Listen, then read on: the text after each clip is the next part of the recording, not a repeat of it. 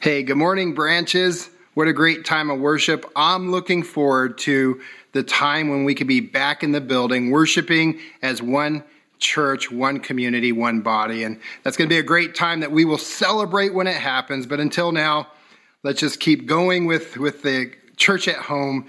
This morning, I want to continue the conversation we've been having over the past couple weeks and this, this idea of how to ruin your life without even trying. And if you remember, if you've been with us the past couple weeks, we've been in Romans chapter 1, and Paul started the book of Romans by talking about the good news, talking about the awesome news of Jesus coming, Him being the Messiah, Him being the Savior. And then Paul rolls into these few verses where he really talks about a life that spirals down and, and spirals into ruin. And so we've been kind of teasing out what is it Paul's been talking about. And if you remember, the first week we talked about that the first step, the foundational step that we make in a life ruined is that we refuse to recognize and to worship God. And verse 19 of chapter 1, Paul says this He says, They know the truth about God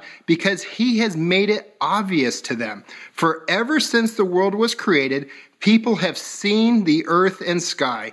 Through everything God made, they can clearly see his invisible qualities, his internal, his eternal power and divine nature. So they have no excuse for not knowing God. Here's what Paul's saying Paul is saying that creation reveals the reality of a God. Creation, God's creation, cries out that God exists and reveals to every man that there is a God. So, so when we refuse to recognize that there's a God and we refuse to worship a God, that's our first step. And in, in Romans chapter or verse verse 21 of chapter 1, here's how Paul says it. He says, They knew God, but they wouldn't worship him as God or even give him thanks. So that's the first step. That's the foundational step of a ruined life. When you build your life and the foundation of your life not recognizing and worshiping God, that's, that's the beginning of a life ruin. Then Paul continues down this path that somebody can go on, and he, he starts to talk about the next steps that happen when we refuse to recognize God. And last week we talked about how when we refuse to recognize God, we then create this false reality. Romans chapter 1, verses 21, the second part, and 22, he,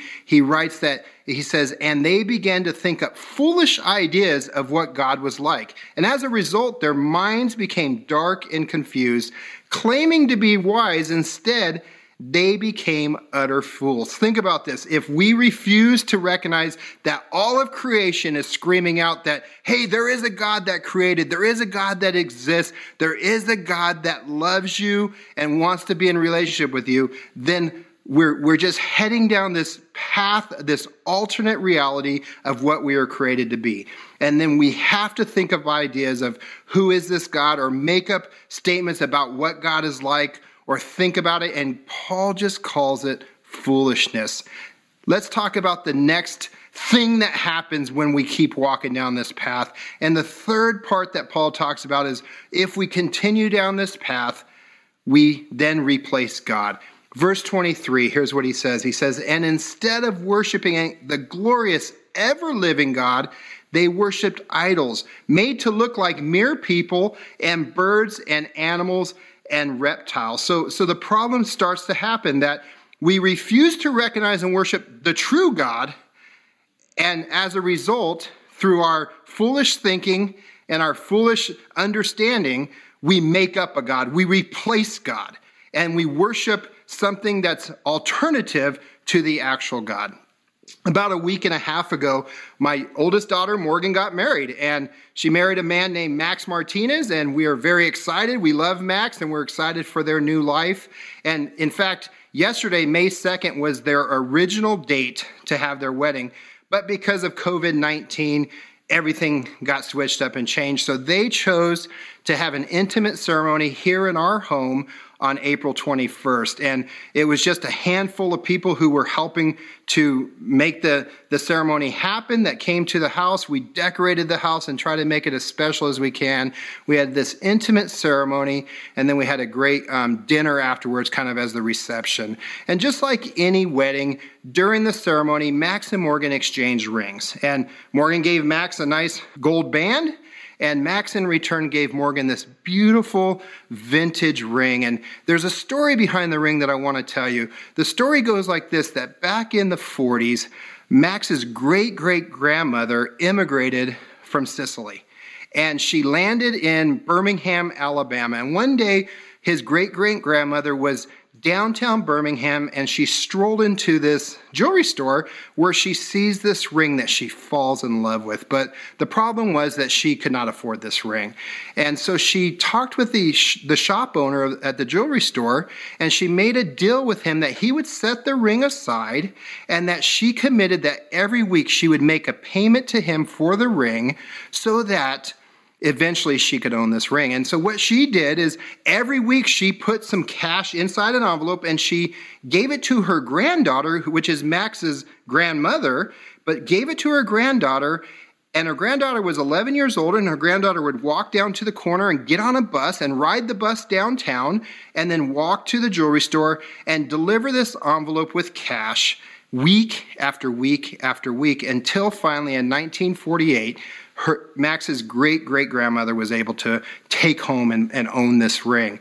The ring was then handed down to Max's great grandmother and then his grandmother. And when Max chose to, to ask for Morgan to be his wife and spend the rest of their life together, Max's grandmother gave him this beautiful ring to be able to give to Morgan on her wedding day.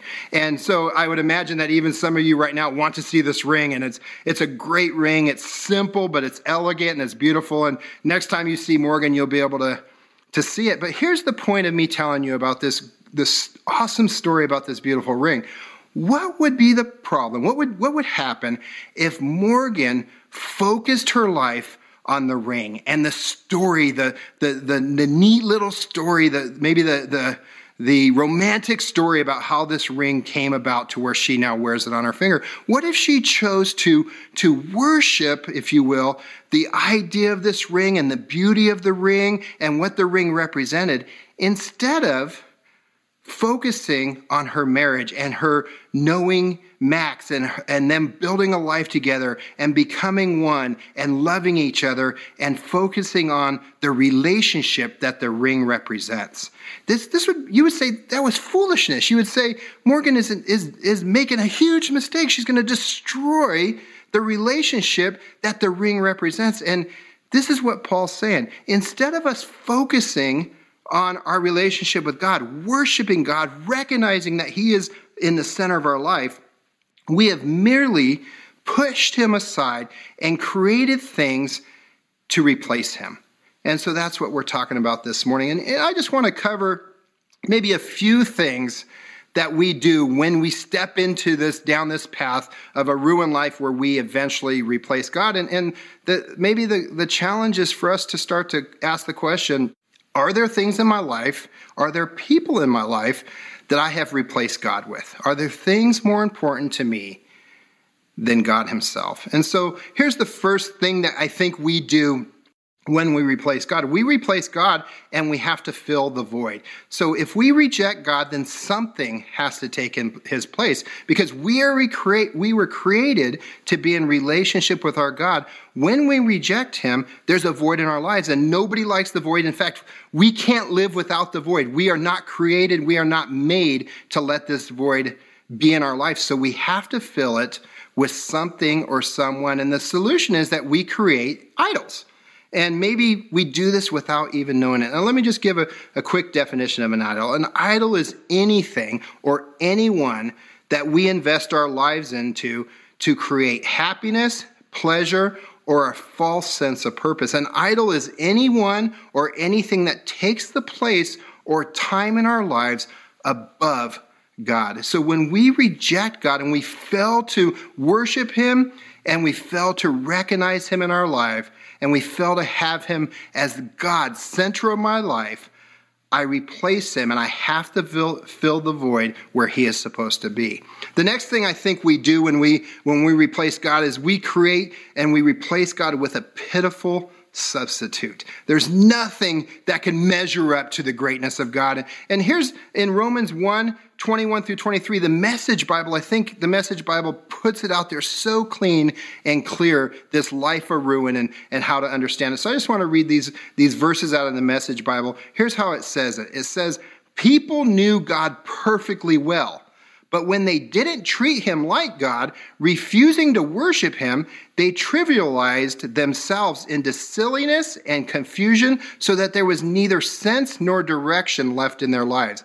They pretended to know it all, but were illiterate regarding life. They traded the glory of God, who holds the whole world in his hand, for cheap figurines you can buy at any roadside stand. Think about that. When we replace God with a, with a pitiful substitute, it's like buying this tchotchke at a corner market and saying, This is my new God. It's, it doesn't measure up, it's pitiful.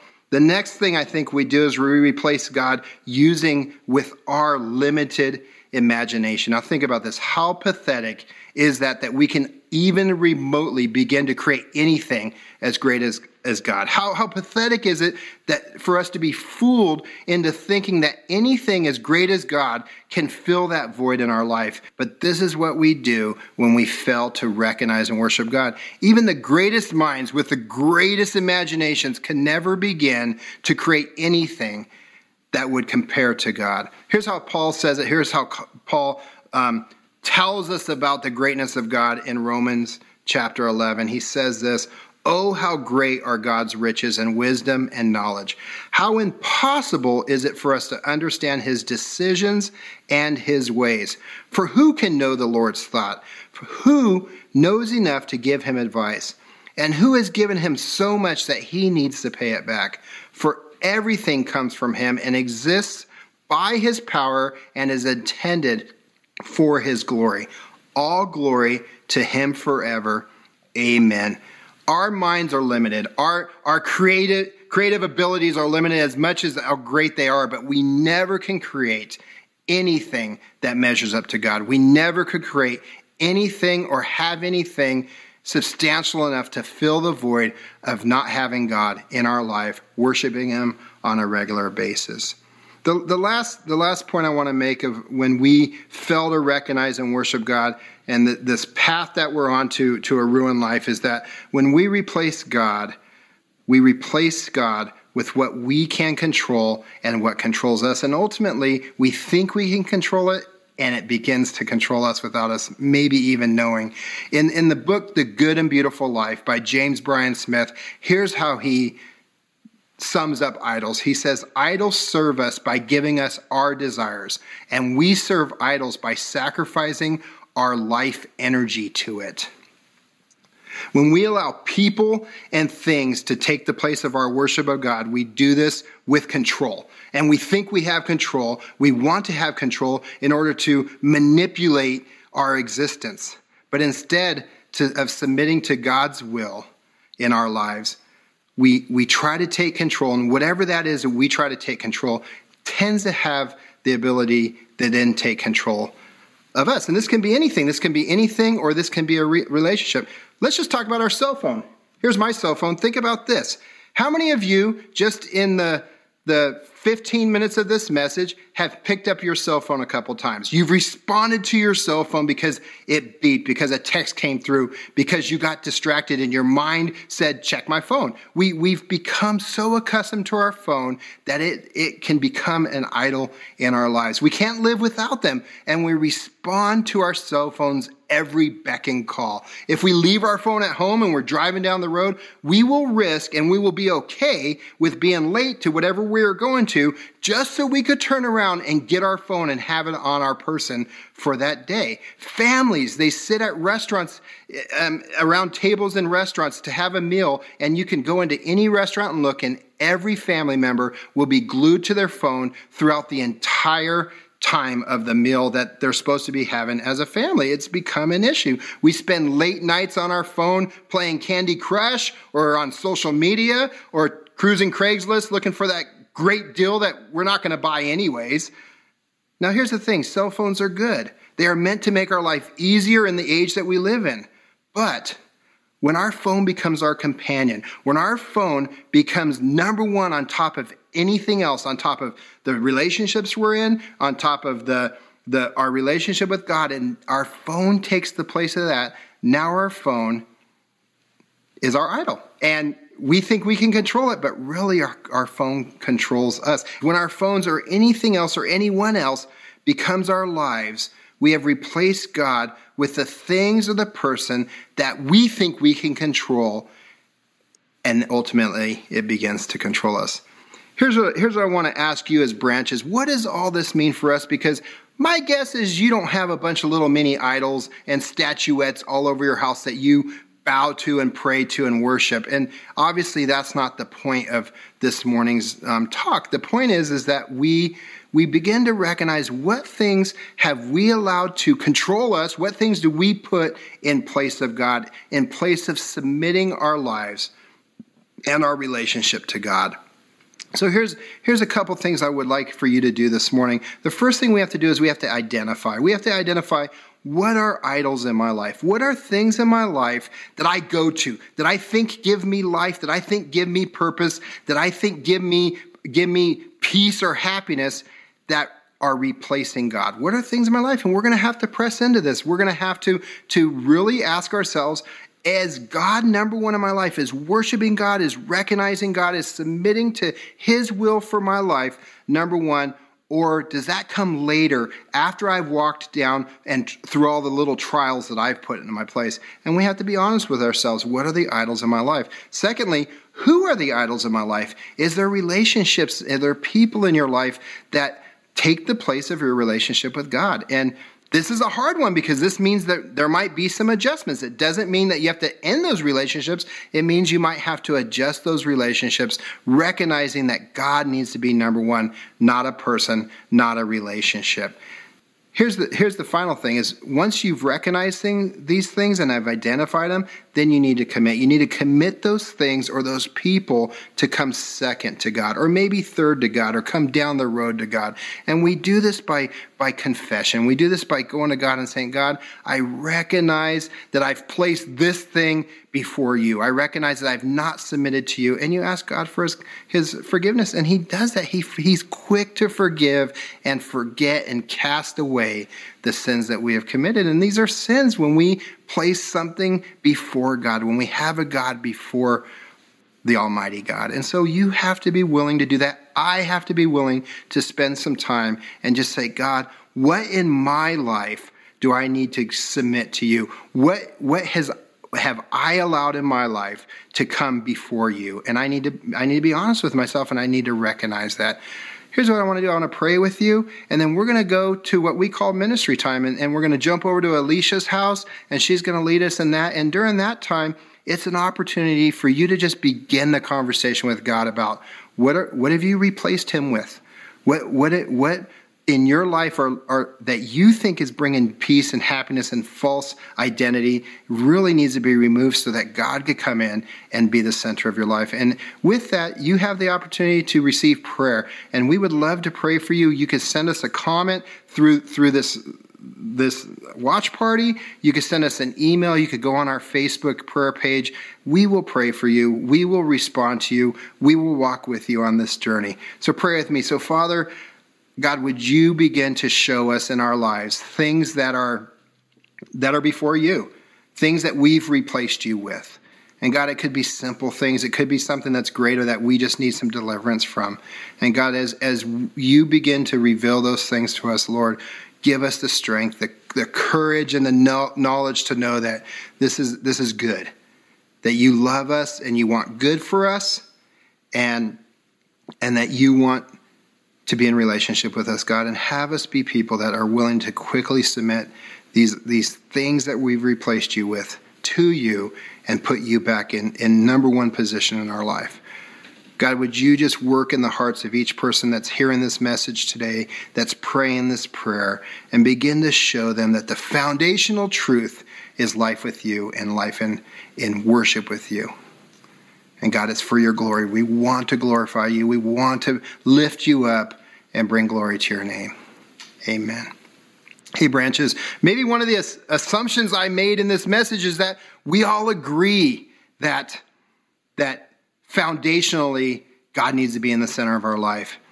And I hope that's a, an assumption that you agree with me too that yes, I know that I know that I know that God is for me, not against me. I know that God created me to be in relationship with Him, and my life needs to be built on this foundation of intimacy and worship with my Creator. If you don't know that, we want to pray with you. We want to we want to share with you God's love for you, and we we just need you to reach out to us and, and say, "Hey, I want to know that love. I want to know and have that foundation of this relationship with God. And, and, that's what we're all about.